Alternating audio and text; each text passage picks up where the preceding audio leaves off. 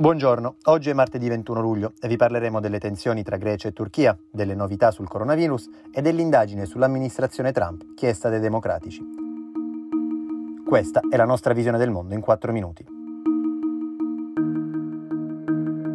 La Grecia si sta preparando ad un possibile aumento del flusso di migranti e rifugiati verso le isole Egee dalla Turchia, in un momento in cui il rapporto fra Erdogan e i paesi della NATO sembra sempre più deteriorato. Il segretario generale del Ministero delle Migrazioni in Grecia, Manos Lagothetis, ha dichiarato che il paese dovrà allestire nuovi campi ed essere pronto all'arrivo di nuove persone.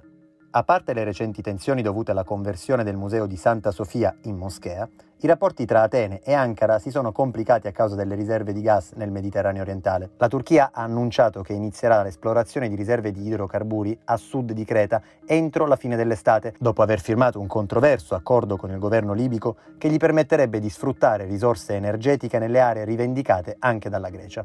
Erdogan potrebbe ricorrere al ricatto dei migranti per bloccare una reazione da parte di Atene. Proprio sabato le autorità greche hanno annunciato il prolungamento fino al 2 agosto del lockdown per i 32.000 migranti che vivono nei centri di accoglienza, nonostante nel paese la vita sia tornata alla normalità. Il Regno Unito ha annunciato l'acquisto di oltre 90 milioni di dosi di vaccino, 30 milioni sperimentate dall'azienda tedesca Biontech, gli altri provenienti da una compagnia francese, Valneva. Questo nuovo acquisto va ad aggiungersi a quello di 100 milioni di dosi già prenotate per il vaccino sperimentato dall'Università di Oxford. In Paraguay i trafficanti di droga stanno approfittando delle misure contro la pandemia dei paesi confinanti, trovando nuovi mezzi per trasportare la merce illegale come motoscafi e droni telecomandati. Secondo la polizia brasiliana, nella prima metà del 2020 le confische di droga al confine paraguaiano sono aumentate del 500% rispetto allo stesso periodo del 2019. Un report pubblicato da Reuters ha evidenziato i passi falsi e i fallimenti da parte dei funzionari e delle agenzie governative del Regno Unito riguardo test e tracciamenti, mostrando nuovamente come i ritardi e gli errori compiuti dalle autorità durante le prime settimane di emergenza abbiano portato ad una diffusione esponenziale dei contagi.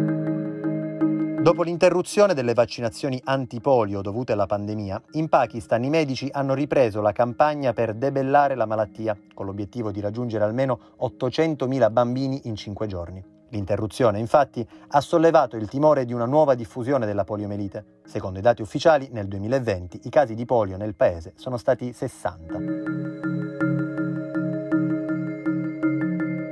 I principali esponenti democratici della Camera statunitense si sono dichiarati allarmati dalle tattiche messe in campo dall'amministrazione Trump nei confronti delle proteste contro il razzismo sistemico che stanno continuando a Portland, Washington e in altre zone del paese. In una lettera indirizzata al Dipartimento della Sicurezza Nazionale hanno accusato gli agenti di eseguire arresti sommari servendosi di veicoli privi di codice identificativo. La Casa Bianca ha difeso il comportamento degli agenti sostenendo di averli inviati per ristabilire l'ordine. Per i politici democratici, invece, si tratta di azioni completamente incostituzionali.